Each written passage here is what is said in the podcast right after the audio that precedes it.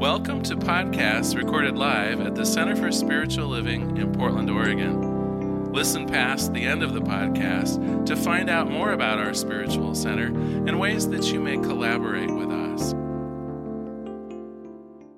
We're wrapping up this, I think, kind of amazing book on learned optimism. And I know many of you have been here all month, and I uh, appreciate that. To wrap it up, though, we're actually going to learn some more material today. I think we're going to have a little bit of fun. And I'm going to start by reading from this book. So here's how the, the end portion starts. He offers us uh, a little bit of insight and a little bit of a warning. He says, life can inflict the same setbacks and tragedies on the optimist as on the pessimist, but the optimist weathers them better. As we have seen, the optimist bounces back from defeats of all kinds. He picks up and starts over. Because of his resilience, the optimist may achieve more at work, at school, and on the playing field. The optimist has better physical health. The optimist may even live longer. But even when things go well for the pessimist, the pessimist is haunted by forebodings of catastrophe.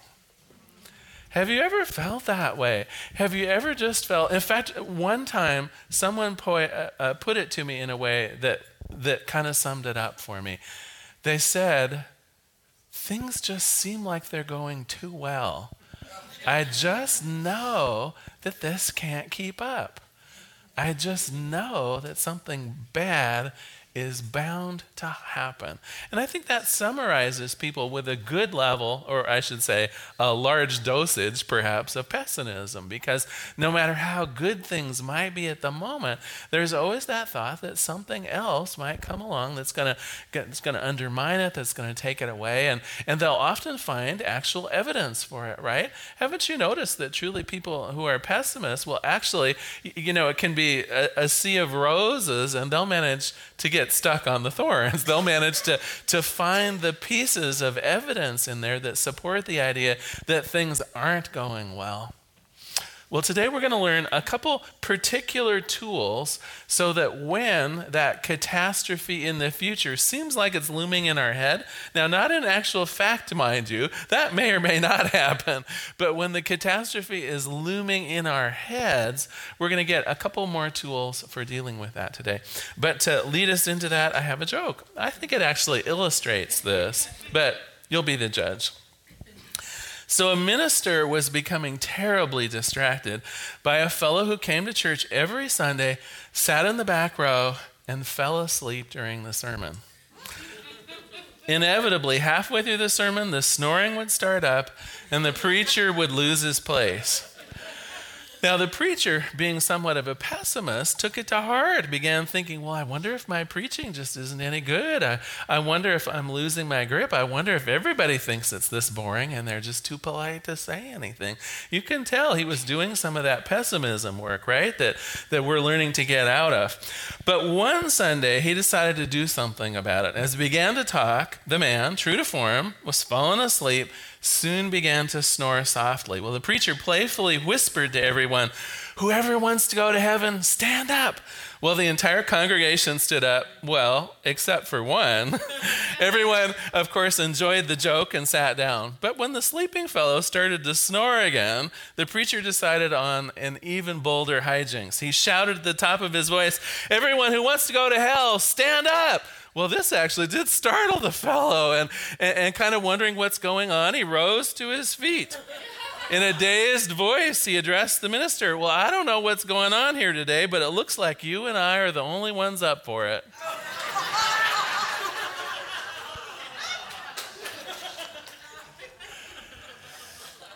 So, when those crazy thoughts come to mind, right? We have the option of being like the preacher, a little worried about what's going on here. Am I really that boring? Am I causing people to fall asleep? Do you see? There, there's the idea that we can go down the path of pessimism if we choose, but also we can do something about it. Now, maybe that wasn't the kindest joke to play on the fellow who was falling asleep, but it does illustrate one of the two methods of artfully dealing with negative thinking, in particular, patterns of negative feelings, uh, thinking. Is everyone here familiar with the idea of rumination? Most everybody. Well, for those of you who maybe haven't heard it before, it of course has two meanings. Uh, one of them is simply what cows do. And so if you've ever been involved in, in dairy farms or something like that, or really any cattle, uh, in order to actually digest that grass, they have to chew and they have to chew and they have to chew, and they have to chew. And I think scientists say something like, you know, they, they tell us as children to chew our food carefully. If you are some kind of a, like a bovine animal, you have to chew it hundreds of, hundreds of times in order for it to be digestible. You can see where I'm going. That's called ruminating for animals. Ruminating for humans is when we take an unpleasant experience or an unpleasant thought and we chew on it and we chew on it and we chew on it and we chew on it. And with each iteration in our brain, every time we replay that unpleasant situation, every time we replay in our mind what went wrong, what we could have done, what we should have done, what could have happened, what might have happened, wouldn't it have been nice if this would have happened? If only I would have. Every time we do that, we're digging ourselves in a little deeper. Now, there might be that thought that somehow I'll work it out in my head, but I gotta tell you, it never happens. We're never able to actually change the past by our thinking, as though we would like to, right? Instead, we're digging the hole deeper. We're making it less likely that we will be able to enjoy ourselves. And what we tend to do is we tend to internalize it. We tend to make conclusions from it. We tend to tell ourselves, well, I guess I'm just not very good at life. I'm I'm not very good at marriage. I'm not very good at business. We we tell ourselves the, the story over and over, and then we make conclusions about it, that we're unfit as parents or any number of other things. Well, first of all, the first new tool that we're going to learn today is something no more difficult than just distraction. We owe it to ourselves to get off that circular wheel, off of that ruminating kick. We owe it to ourselves to simply stop. And in fact, on the uh, on the website that goes with this book, there's even a picture of Seligman like this, right? The perfect visual of stop. So if there's something that you can do, maybe saying stop out loud, maybe uh, maybe slapping yourself on the wrist, maybe uh, artfully doing something to distract yourself, calling a friend, doing whatever, believe me, whatever is necessary is useful. It's worth stopping the thought. The thought is not productive. There's no reason, no particular purpose, purpose that we should replay it and replay it. And so whatever you can do, put a stop to it. Distract yourself. Now, for some of us, this may take a little bit of work. If there's a lot of passion around the thought, if there's a lot of guilt, if there's a lot of trouble, if this is something that you might say has been well rehearsed in our minds, it may be, may be some troublesome, right? But you are worth it. You are worth getting off of the negative merry-go-round and to do something more positive with your life. So whatever's necessary, right? Uh, go to a movie, read a book, call a friend, do all of the distracting exercises you need to do so that you can literally put a stop to the ruminative thinking, to that going on over and over in your head. Now, with some practice, you will get to where you can just kind of smile at yourself. At first, it may be difficult, right? We're training ourselves to behave in a different way that's usual. First of all, we have to catch ourselves doing it. Sometimes that won't happen until the cycle's been around quite a few times. That's okay. Don't beat yourself up. You'll get there. And with each time you do manage to derail the thought and start thinking something else or distract yourself in some other way, give yourself some credit for it. And it will get easier. After a while, you'll notice that after it's just gone around a couple times, and you'll just smile inwardly to yourself and go, oh yeah, that's where I used to go with that, right? Now I'm going to do something different. So that's the plan. We're going to be gentle with ourselves, and we're going to notice, but we're definitely going to distract ourselves from ruminative thought. The other tool that we're going to learn today, I think, is even more powerful in a way, because we're actually going to learn to dispute our thoughts. one of the things that will occur to us, uh, especially when we begin having uh, negative thoughts that build on one another. So first, something negative happens, and that's no big thing, right? We have a flat tire, let's say, or we're we're late at the bus stop. It's no big thing. But from there, we start building things up, don't we? We say to ourselves something like, oh my God, my whole day is going to be off because I have a flat tire. And no one's going to come by and help me change it. And if I call triple A, it'll take four hours. It always takes a long time for triple A to get here. And right? Right? And, and we'll even go into places even more crazy. Like, and I wonder if my spare tire is even any good. I don't remember rotating that darn thing for four years. It's It's probably flat too. Before you know it, not only do we have a flat tire, but we have a flat mind. Our whole day just went flat, and all it was was a tire. So how can we stop this? First of all, we can begin disputing, and there are four disputing methods that I want to briefly talk about. One is finding contrary evidence. So is my day really ruined because I had a flat tire? Wait a minute. That's crazy, right? That's not necessarily true. It's only ruined if I ruin it, right? It's my perception of a ruined day. I could probably have a good day.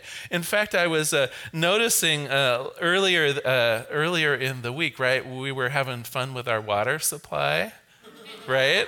Uh, for those of us in the Portland area, anyway, they had an E. coli alert, and we were supposed to boil our water and a variety of things. So, so when the announcement first came out, now, uh, okay, this is your minister, and I admit that I did this, but, but it's part of my process to admit things and move on, right?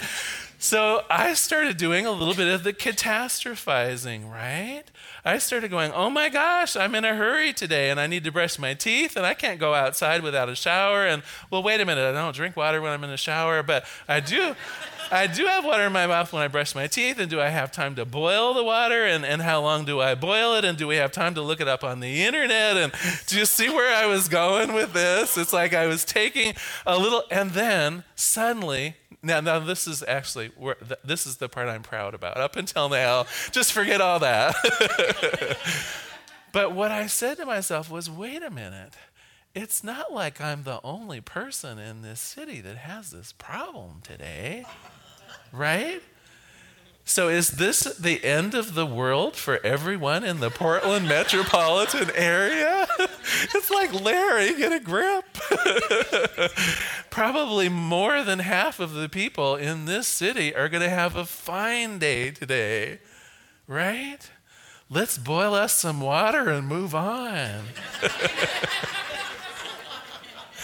So this is the finding contrary evidence. Right? The planet isn't going to end. There's no reason I can't have a good day. I begin asking myself, are these thoughts I'm having even true, or are they just built on my emotions? Are they just built on a mood I'm in, and can I do something about it? So finding contrary evidence, really important.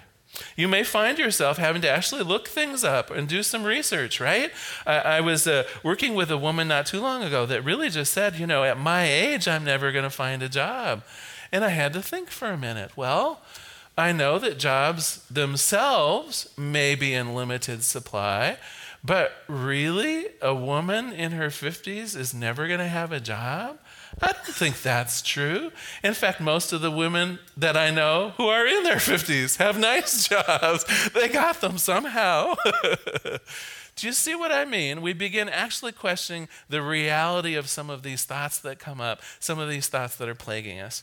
The next thing that we can do is identify alternatives. Is there a thought that still matches what happened that would be a better thought? Do you see? I began actually replacing some of the negative thoughts I had with more positive ones. Um, from my front porch, I can actually see the bus stop that's uh, that's near us on McLaughlin Boulevard. And I noticed a man dressed uh, very nicely for work. And what I assume was his bus just zoomed past him. And the reason I assume it was his bus was I could see his face. He was not a happy fellow, right? And I was thinking, I was picturing myself in his position, and I thought, oh my gosh, late for work, you know, day's going to go crazy. And I went, wait a minute, are there other explanations here? Are there other alternative ways of looking at this that would be more positive? I said, first of all, the bus was probably full. It's not like they were personally dissing this guy by passing him up, right? The bus was probably full. And what I know about TriMet buses is what? They know when the buses are full, they call for another one. And sure enough, within about two minute, minutes, I saw him getting onto the next bus, right? Two minutes, he was as furious as all get out for any particular purpose. He simply could have chosen some alternative explanations for what was happening for him. Instead of going with the idea, oh great, the bus driver just dissed me and didn't even stop. Instead, things are fine. I'll catch the next one. The third thing that you can do is to minimize the conclusions. And, and I have to say, being a, a theater fan and an opera fan, it does occur to me now and then that tragedy can just be big and glorious. Uh, but, but I want to put to you, is it useful? Especially when you're casting yourself in the role of King Lear, no good will come from it. And so, are we appropriately looking at what happens for its true impact on our life? And in the book, uh, uh, Seligman uses a, a great story of he came home early one day, a little unexpected, and found his son smoking marijuana in the garage. And immediately, where did his thoughts go? This worthless kid, he's never going to amount to anything. Always lying, always sneaking around. And then Seligman stopped himself. He goes, actually, my teenage boy is a great kid. He always tells the truth. He's always been trustworthy. Why did I go there with it? Why did I suddenly paint myself like some, uh, you know, some cheap novel where everything goes goes gloriously wrong and everybody ends poorly? Why go there? And that's what I would offer up to you. When bad things happen, it is us that make it into a catastrophe, right? The thing happened, but how we respond to it is totally up to us. We can minimize it. We can say, yeah. Well, uh, for instance, uh, it wasn't too long ago, a, a friend of mine unexpectedly found themselves without a job. Um, she got laid off. And you know, she had the best attitude. She said, I was looking for work when I found this one. And she just kind of shrugged her shoulders. She said, you know, I, I'm very good at my work. I, I, I'm, I'm a good worker. I'm a good employee. I have a lot of knowledge. I have a lot of skills. It's like, I'm not going to have any trouble getting a job.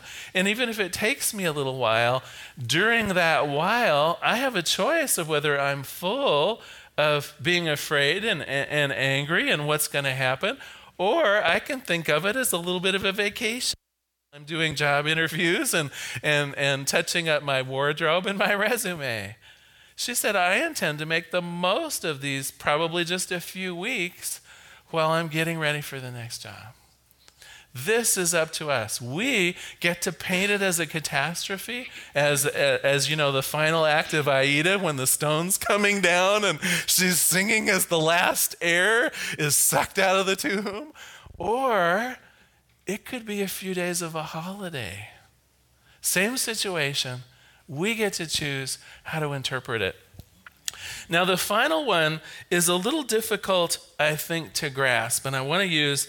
Well, I'm going to use a Germanic example, and I'm going to use a simple exa- simple example. The, the Germanic example is, um, you know, I lived through the seventies and eighties and nineties when probably about twenty percent of my friends died of AIDS. And I still remember the time when uh, back then, you know, there w- there was no treatment for it. And they were urging all the young men, uh, the, the gay young men, to go in and get blood tests. And we always went in pairs because... you know, I wasn't going to be there by myself, right, and, and and get news. And in particular, the news then felt like a death sentence. There there was no treatment for it. You know, the expectancy was less than a year. You know, you could go from being healthy to being incredibly ill and then dead within a year because there's no treatment for it. And so we used to go a, a, a, as buddies, and you know, and, and and we would even we would even go as buddies to hear the results because the tests were bad enough. But then the results, you had to come in sometimes up to two weeks later, and it just would feel like a death sentence to anyone. Now, I want to ask you, sometimes the facts can't be disputed. When you get a diagnosis of being H I V positive, even today, it, there's really not a disputing of it. Do you know what I mean? Uh, I mean, I, minimizing it actually is not necessarily a good thing, because there are things you need to do. You, you can't ignore it, and, and it's the same whether it's any kind of a medical diagnosis or or something going on in your life. You know, we have to address it, and optim, optimizing it out of our consciousness is actually a bad thing. But I want to ask you, how useful is it to self-identify with harmful truths? It may be important that we deal with the business of it, but having, I'm going to die, I'm going to die, I'm sick, I'm ashamed, I'm awful, my family will hate me. Is it useful to have these thoughts running through our heads, even if they're true? I would put to you that we have a choice how we react even to the unpleasant truths in our life. And and again, I'm not saying that we should pretend that bad things uh, not only have happened, but that bad things indeed will happen. Sometimes the truth is that we do perhaps only have a few years to live. Sometimes the truth is that a that a certain disease or a certain way of being in the world has its natural limit. And we even need to make plans for that limit. But I ask you, how do you want to go out? Do you want to go out filled with fear? Do you want to go out uh, afraid of every moment, of of uh, of isolating yourself to minimize the, the hurt and the impact of the world? Do you, do you want to see your world get smaller and smaller? Or do you want to live every instant filled with as much joy and hope as you can? So perhaps sometimes the facts are not to be disputed, but I would ask you how useful they are. How useful is it to hold on to some of the negative, even truths about ourselves, about the world, about our situation? Or would it simply be more useful to focus our thoughts on something else? If there's business to be done, let's get it done. Let's make sure we have the right medications, the right exercise programs. Let's make sure that whatever is, you know, spiraling a bit out of our control, let's make sure that what can be controlled is controlled, right? I'm all for doing our business and being on top of things. And I don't need to self-identify myself with a disease. I don't need to allow my life to be dictated by some kind of a, uh, a label or a diagnosis or someone else's truth. So that's what I want to leave you with today, is this idea that we are always at choice. That truly our thinking, whether it's pessimistic, whether it's optimistic, whether it's believing that the future is, is is full of love and light, or believing that the future is is a hostile place and full of negativity, ultimately the choice is ours. And I would also like to leave you with the thought that it doesn't really have much to do with what happened. What happened may have been what preceded the thoughts, right? Whether they be optimistic, oh my gosh, I'm having a great day today, and that would be the truth of it. Or whether something happened that triggered thoughts of negativity. The thing that happened is just the thing, and you are not the thing. You are marvelous, creative beings that have the power right within your own minds to make something different happen. You can choose to uh, uh, refute. You can choose to um, uh, uh, tell yourself a different story. You can find out what the truth of the matter is. You can even just decide that that information isn't all that useful for you. You have the power to find each moment as best you can filled with love and light. You have the power in each moment to sense joy on the horizon. You have the power, even in your last days, to know the beauty and the goodness of life. This is who you are. This is your power. And I'd like us, with each passing day, to begin taking some of that power back from our circumstances. I'm going to close today with a final quote from this lovely book, Learned Optimism. In fact, this is the last uh, the last material in the book that I'm quoting here. And we'll end with a prayer, of course. He says, what you have now is simply more freedom. You have additional choices of thought.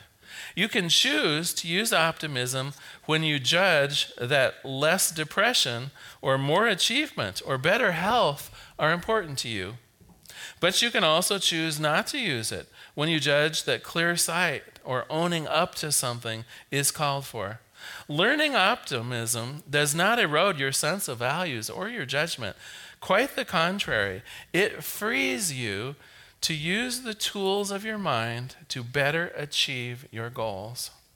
The benefits of this kind of optimism are, I believe, without limit. Let us pray. There is one power, one life, one love, one joy, one peace. I call this thing God, but but it goes by, by many names, of course. Allah, the Beloved, the Divine Feminine. All names for that one thing. And what I know about that one thing is that it is filled with good, that this universe is filled with a staggering array of good. And for myself on this day, I claim as much as I can hold. I claim as much as I can embrace. I, I sense my own life just filled with the sweetness of life, with the, the love of friends and family, with the uh, abundance of, of comfort and goodness, that all, truly all good things come to me. I recognize it. I accept it. And as it is true for me, I know without question that it is within the province of each person here to have that same degree of acceptance in their own lives, to see the universe in its richness, to open the arms wide and to accept it fully. This is our gift. This is the, the promise that God has given us, that there is good for us, and we can choose it. And I am simply grateful on this day. I'm grateful to be here in the presence of God as it takes the form of these wonderful people. Grateful to be here as a witness to love. I let it be, and so it is. Thank you so much for being here today. So glad you were here today. We hope you enjoyed today's podcast. If you happen to be in the Portland, Oregon area, we'd love to have you visit in person. The Portland Center for Spiritual Living is located at sixty-two eleven Northeast Martin Luther King Junior Boulevard. We have inspirational services at nine and eleven a.m. every Sunday. Our mission is to open hearts, ignite minds, and to make a difference. If you'd like to support our center and its podcasts, you can donate online at w w w dot p c s l dot u s slash donate. Our website is also the place to learn more about what's going on at the center or to contact us. Allow us to become part of your extended community.